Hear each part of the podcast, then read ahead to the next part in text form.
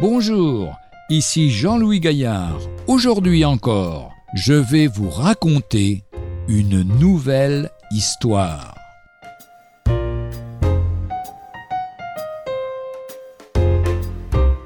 Jimmy Carter. Jimmy Carter, le 39e président des États-Unis.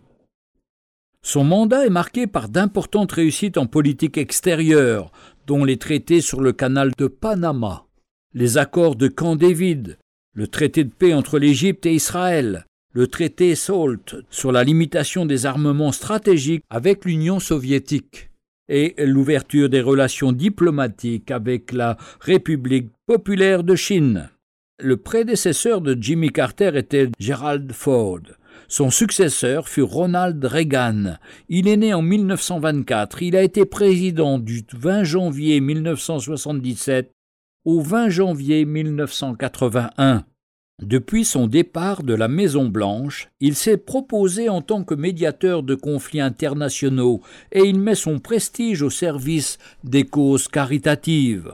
En 2002, il reçoit le prix Nobel de la paix en récompense de ses efforts pour résoudre par des solutions pacifiques, pour faire progresser la démocratie et les droits de l'homme et pour promouvoir le développement économique et social.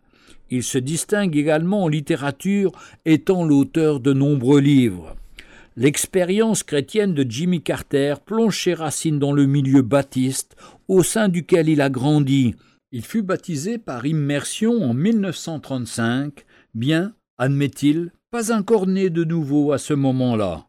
Il déclara un jour à propos des années 1963 à 1965 « Je n'avais jamais connu d'intimité personnelle avec Christ jusqu'à 10 ou 12 ans en arrière environ. C'est alors que je commençais à voir plus clairement la signification de Christ dans ma vie et cela changea totalement mon comportement. » Et à partir des années 70, Jimmy Carter a souvent répété « Ma relation avec Dieu est aussi naturelle pour moi que la respiration et le plus important dans ma vie, bien avant toute chose, c'est Jésus-Christ. »